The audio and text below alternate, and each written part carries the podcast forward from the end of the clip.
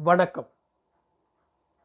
கவிஞர் நா. முத்துக்குமார் அவர்களின் வேடிக்கை பார்ப்பவன் தொகுப்பிலிருந்து ஒன்பதாவது தலைப்பான எமக்கு தொழில் கவிதை என்ற தலைப்பில் உங்களுக்காக வாசிப்பது பாண்டிச்சேரியிலிருந்து ஆதிசிவன். முதலாளிமார்கள் விரலெல்லாம் மோதிரங்கள் மனசெல்லாம் தந்திரங்கள். கவிஞர் விக்ரமாதித்யன். ஒவ்வொரு கோடை விடுமுறையின் போதும் இவனுக்குள் கோடீஸ்வர கனவு ஒன்று பூக்கத் தொடங்கும். ஒன்பதாம் வகுப்பு படிக்கையில் தெற்கு மாட வீதி கிளை நூலகத்தில் இவன் வாசித்த நீங்களும் கோடீஸ்வரர் ஆகலாம் என்ற புத்தகமே அதற்கு காரணம். ஒவ்வொரு பக்கமாக அந்த புத்தகத்தை புரட்டி கொண்டிருக்கும் போது இவன் சஃபாரி சூட் அணிந்து காரிலிருந்து இறங்குவது போலவும் இவனிடம் வேலை செய்யும் நூற்றுக்கணக்கானவர்கள் இவனுக்கு வணக்கம் வைப்பது போலவும் லயன்ஸ் கிளப் ரோட்டரி கிளப் என்று சினிமாவில் பார்த்த கிளப்புகளிலெல்லாம் இவன் தலைமை உரையாற்றுவது போலவும் கனவு காணத் தொடங்குவான். விக்ரமாதித்யனை பிடித்த வேதாளம் போல அந்த புத்தகம் இவன் தோளில் தொற்றிக்கொண்டு பல்வேறு சுயமுன்னேற்ற தன்னம்பிக்கை நூல்களை நோக்கி இவனை அழைத்துச் சென்றது. சிறுதொழில் பெரும் லாபம் முப்பது நாட்களில் முன்னேறுவது எப்படி? கோபுரத்தில் ஏறியவர்கள் டாட்டாவுக்கே டாட்டா காட்டலாம் வா இளைஞனே வளரத் தொடங்கு என்று யார் யாரோ எழுதிய புத்தகங்களெல்லாம் இவன் மூளைக்குள் முகாமிட்டு காசேதான் கடவுளடா அந்த கடவுளுக்கும் இது தெரியுமடா என்று பாடத் தொடங்கின. அடுத்த நாள் காலையில் தொழிலதிபர் கனவில் இவன் திளைத்து கொண்டிருந்த போது இவன் ஆயா? இவனை எழுப்பி காஃபி தூள் தீர்ந்து போச்சுடா அனாச்சி கடையில் ஒரு பாக்கெட் வாங்கிட்டு வா என்று கையில் பத்து காசை கொடுக்க இவன் ஊட்டியில் காஃபி எஸ்டேட் ஒன்று வாங்க வேண்டும் என்ற கனவுடன் ஓடத் தொடங்கினான். ஆனால் யதார்த்தம் வேறு என்று அன்று இவன் அறிந்தான் இல்லை. அன்று முதல் இன்று வரை இவன் சட்டை பாக்கெட்டிலும் கால் சட்டை பாக்கெட்டிலும் ஏதோ ஒரு மாய ஓட்டை இருந்து கொண்டுதான் இருக்கிறது. இவனுடன் காசு இருக்கும் போதெல்லாம் அந்த மாய ஓட்டை வழியே நண்பர்களுக்கும் உறவினர்களுக்கும் மல்லி கொடுத்துவிட்டு அடுத்த வார செலவுக்கு யாரிடம் கடன் வாங்கலாம் என்று யோசித்துக் கொண்டிருப்பான். இப்படி வாழ்வதும் இன்னொரு ஆனந்தம்தான் இவனுக்கு. துருப்பிடித்த சைக்கிளில் தொழிலதிபர் கனவில் இவன் சுற்றி கொண்டிருப்பதை அறிந்த இவன் தந்தை சென்னையில் சிறுதொழில் பற்றி நடந்த பயிற்சி வகுப்பு ஒன்றுக்கு இவனை அனுப்பி வைத்தார். அப்போது இவன் வீட்டுக்கு வந்து கொண்டிருந்த சிறு பத்திரிகைகளில் சிந்தனையாளன் பத்திரிகையும் ஒன்று. சிந்தனையாளன் பத்திரிகையில் அரசியல் இலக்கியம் குறித்த கட்டுரைகள் எழுதி கொண்டிருந்த எழுத்தாளர் சங்கமித்ரா தான் அந்த இரண்டு நாள் பயிற்சி முகாமை நடத்தினார். சுற்றிலும் நடுத்தர வயதினர்கள் அமர்ந்திருக்க அப்போதுதான் மீசை அரும்பத் தொடங்கியிருந்த மாணவனாக கையில் குறிப்பேட்டுடன் சிறு தொழில்கள் குறித்தும் சுய முன்னேற்றம் குறித்தும் அவர் சொல்வதை இவன் குறிப்பு எடுத்து கொண்டிருந்தான். அந்த பயிற்சி முகாமில்தான் இவன் கவிஞர் மு. சுயம்புலிங்கத்தை சந்தித்தான். நாட்டுப்பூக்கள் ஊர்கூட்டம் என்னும் தலைப்பிலான கவிதை தொகுப்புகளுக்கு சொந்தக்காரர் அவர். கரிசல் காட்டு இலக்கியத்தில் கீராவுக்கு பிறகு குறிப்பிடத்தக்கவர். அவர் எழுதிய கவிதை ஒன்றை தூக்கத்தில் எழுப்பி கேட்டாலும் இவன் வரிவிடாமல் சொல்வான். அப்படி சொல்லும் போதெல்லாம் நெஞ்சை கணக்கச் செய்யும் அந்த கவிதை. நாங்கள் சந்தோஷமாக இருக்கிறோம். எங்களுக்கு ஒரு குறையும் இல்லை. டவுசர் இல்லை என்று குழந்தைகள் அழும். ஒரு அடி கொடுப்போ வாங்கி கொண்டு ஓடிவிடுவார்கள். தீட்டுக்கரை படிந்த பூவழிந்த சேலைகள் பழைய துணிச்சந்தையில் சகாயமாக கிடைக்கின்றன. இச்சையை தணிக்க இரவில் எப்படியும் இருட்டு வருகிறது. கால் நீட்டி தலை சாய்க்க தார் விரித்த பிளாட்ஃபார்ம் இருக்கிறது. திறந்தவெளி காற்று யாருக்கு கிடைக்கும்? எங்களுக்கு கொடுப்பினை இருக்கிறது. எதுவும் கிடைக்காத போது களிமண் உருண்டையை வாயில் போட்டு தண்ணீர் குடிக்கிறோம். ஜீரணமாகி விடுகிறது. எங்களுக்கு ஒரு குறையும் இல்லை. நாங்கள் சந்தோஷமாக இருக்கிறோம். பயிற்சி முகாமின் இரண்டு நாட்களிலும் இவன் கவிஞர் மு. சுயம்புலிங்கத்தையே வியந்தபடி பார்த்து கொண்டிருந்தான். சிவப்பாக ஒல்லியான தோற்றத்துடன் இருக்கும் இவரா அதோ மேகங்கள் மழையை கொண்டு போகின்றன. நம்முடைய குளங்கள் வறண்டு விட்டன.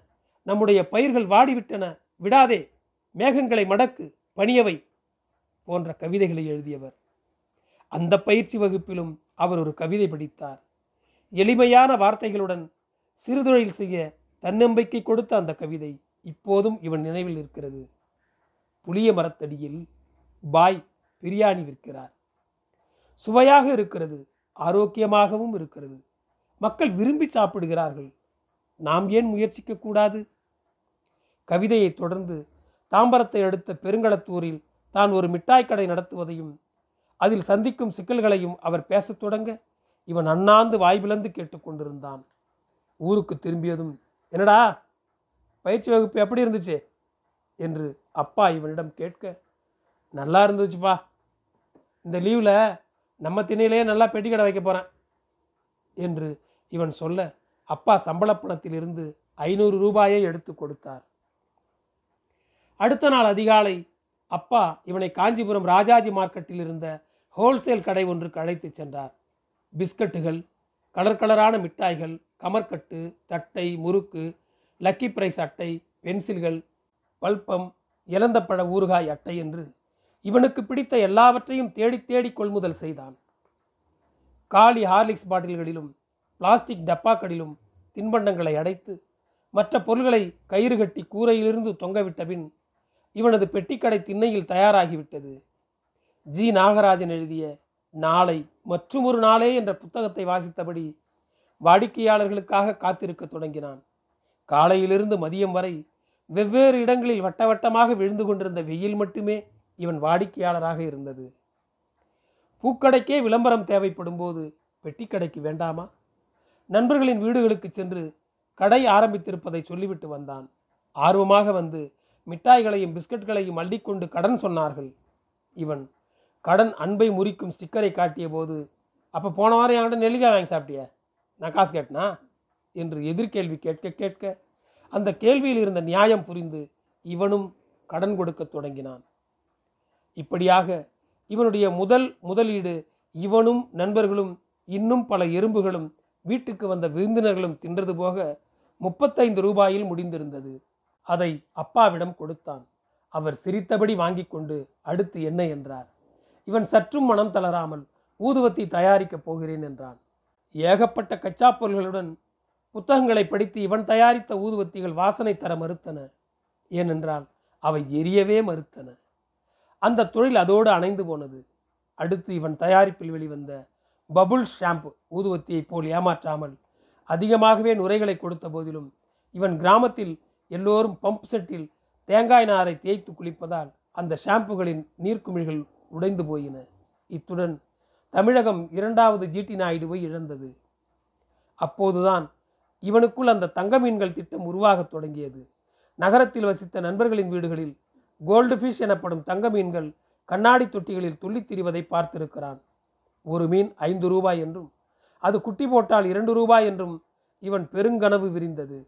மிகப்பெரிய தொட்டிகளில் தங்க மீன்களை அடைத்து வைத்து அதே பழைய ஹார்லிக்ஸ் பாட்டில்களில் விற்கத் தொடங்கினான். ஒரு மீன் இரு மீன் என விண்மீனை பிடிக்கும் கனவுகள். மறுநாள் விடிந்ததும் இவன் வீட்டின் முன்பு சிறு கூட்டம். எல்லோர் கைகளிலும் ஹார்லிக்ஸ் பாட்டில்கள் அதில் இருந்த மீன்கள் இறந்து கிடந்தன. இவன் வீட்டில் இருந்த கண்ணாடி தொட்டியை திரும்பி பார்த்தான். அங்கிருந்த மீன்களும் இறந்து மிதந்து கொண்டிருந்தன. எல்லோருக்கும் காசை திருப்பி கொடுத்துவிட்டு இவன் மீண்டும் கனவுக்குள் நீந்த தொடங்கினான். ஆள் பாதி ஆடை பாதி என்பார்கள். இவனது அடுத்த இலக்கு ஆயத்த ஆடைகள் வாங்கி விற்பது. சென்னைக்கு வந்து பூக்கடை பேருந்து நிலையத்தில் இறங்கி சாலை கடைகளுக்குள் நுழைந்து ரெடிமேட் சட்டைகளும் பேண்ட்டுகளும் வாங்கி கொண்டு அம்பானியாகும் கனவுடன் ஐயம்பேட்டையில் இறங்கி ஊருக்குள் நடந்து வந்தான். இந்த முறை தொழிலதிபர் விஜி பன்னீர்தாஸ் எழுதிய சுயசரிதையில் நரிக்குறவர்களுக்கு தவணை முறையில் டிரான்சிஸ்டர் ரேடியோ கொடுத்து முன்னேற்றியதைப் போல் தவணை முறை திட்டத்தை செயல்படுத்த தொடங்கினான். மடித்து கட்டிய வேட்டியும் கோவணமும் அரைக்கால் டவுசரும் அணிந்தபடி தறிக்குழியில் அமர்ந்து பட்டு சேலைகள் நெய்து கொண்டிருந்த கிராமத்து ஆட்கள் என்னதே? ரெடிமேட் சொக்காவா? இப்போ தான்ப்பா பொங்கலுக்கு துணி எடுத்து தைச்சேன் இதோட தீபாவளிக்கு தான் அப்போவா பார்க்கலாம் என்றார்கள். இல்லைண்ணே தவணை முறையில் வாங்கிக்கிங்க. இப்போ அஞ்சு ரூபா கொடுங்க. அப்புறம் மாதம் மாதம் அஞ்சு ரூபா கொடுத்தா போதும். என்கிற இவன் வார்த்தைக்கு அமோக வரவேற்பு இருந்தது. எல்லா துணிகளும் விற்று தீர்ந்தன. அடுத்த மாதம் தவணைக்காக போய் நின்றபோது என்னப்பா துணி கொடுத்துக்கிற? ரெண்டு தடவை தான் போட்டோம் அதுக்குள்ளே சாயம் போயிடுச்சு. கொடுத்த காசு திருப்பி கேட்காம இருக்குண்ணே அதை நினச்சி சந்தோஷப்படு என்றார்கள். இவனும் அதை நினைத்து சந்தோஷத்துடன் வீடு திரும்பினான். எல்லாவற்றையும் வேடிக்கை பார்த்து கொண்டிருந்த இவன் அப்பா இவனிடம் சொன்னார் கவலைப்படாத காசுங்கிறது ஒரு காகிதம் மாதிரி வரும் போகும். இதெல்லாம் ஒரு அனுபவமாக எடுத்துக்கோ. இன்று எல்லோரையும் விட்டு தள்ளி நின்று இவன் யோசித்து பார்க்கையில் இந்த அனுபவங்கள் இவனுக்கு இந்த பாடத்தை தான் கற்றுக் கொடுத்தன. ஒரு வியாபாரி கவிதை எழுதினால் அவனிடம் இருக்கும் காசு மட்டுமே காணாமல் போகும்.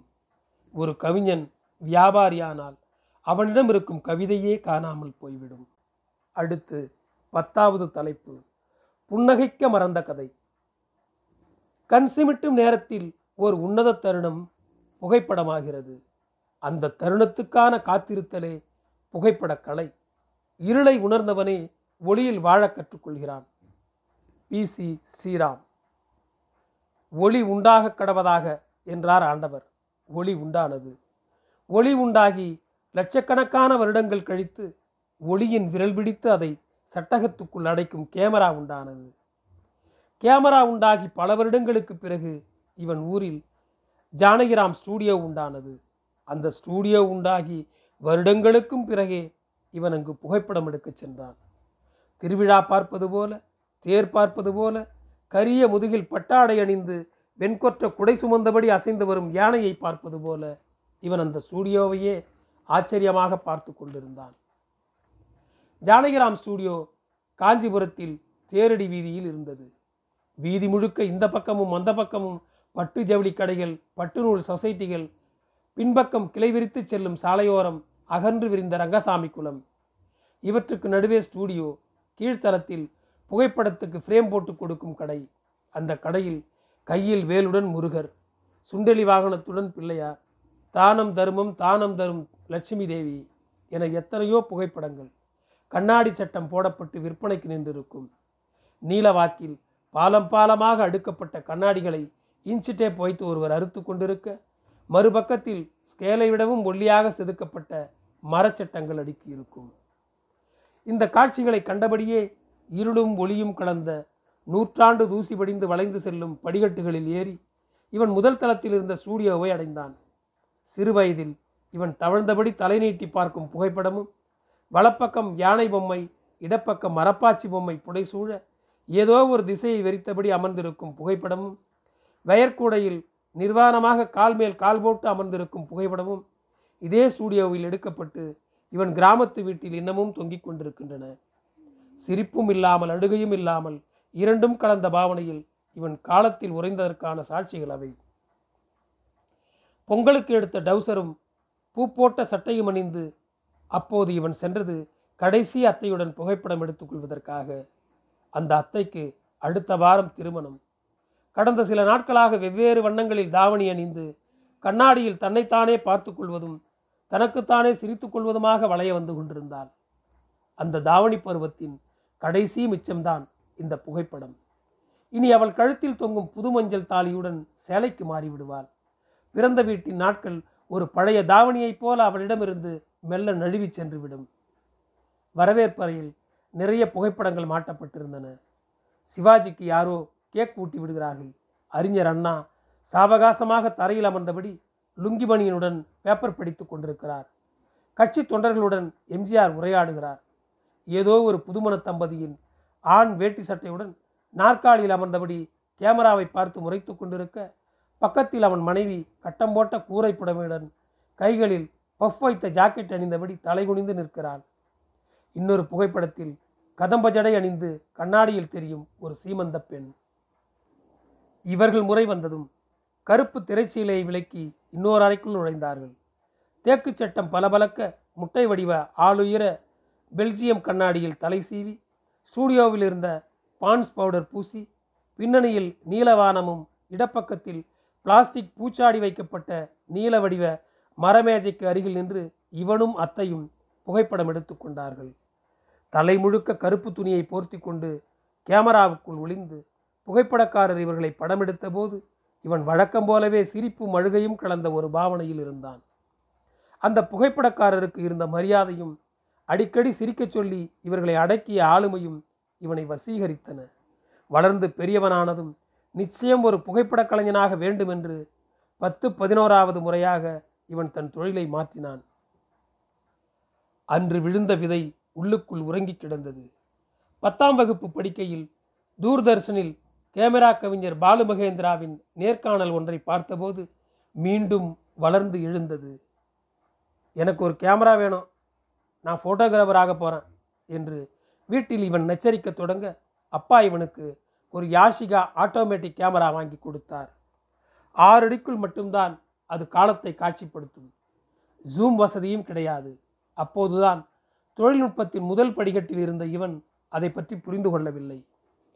சேற்றுக்குட்டையில் எருமைகள் குளிப்பது வயல்காட்டில் தவளைகள் குதிப்பது செடிப்பூக்களை விட்டு பட்டாம்பூச்சிகள் பறப்பது நுங்கு வண்டி ஓட்டும் சிறுவர்கள் பாக்கு இடிக்கும் கிழவிகள் என அகப்பட்ட காட்சிகளையெல்லாம் புகைப்படங்கள் எடுத்து ஸ்டூடியோவில் கொடுத்து நெகட்டிவ்களை டெவலப் செய்து பார்த்தபோது அதில் இவன் படம் எடுத்ததற்கான எந்த தடையமும் இல்லை.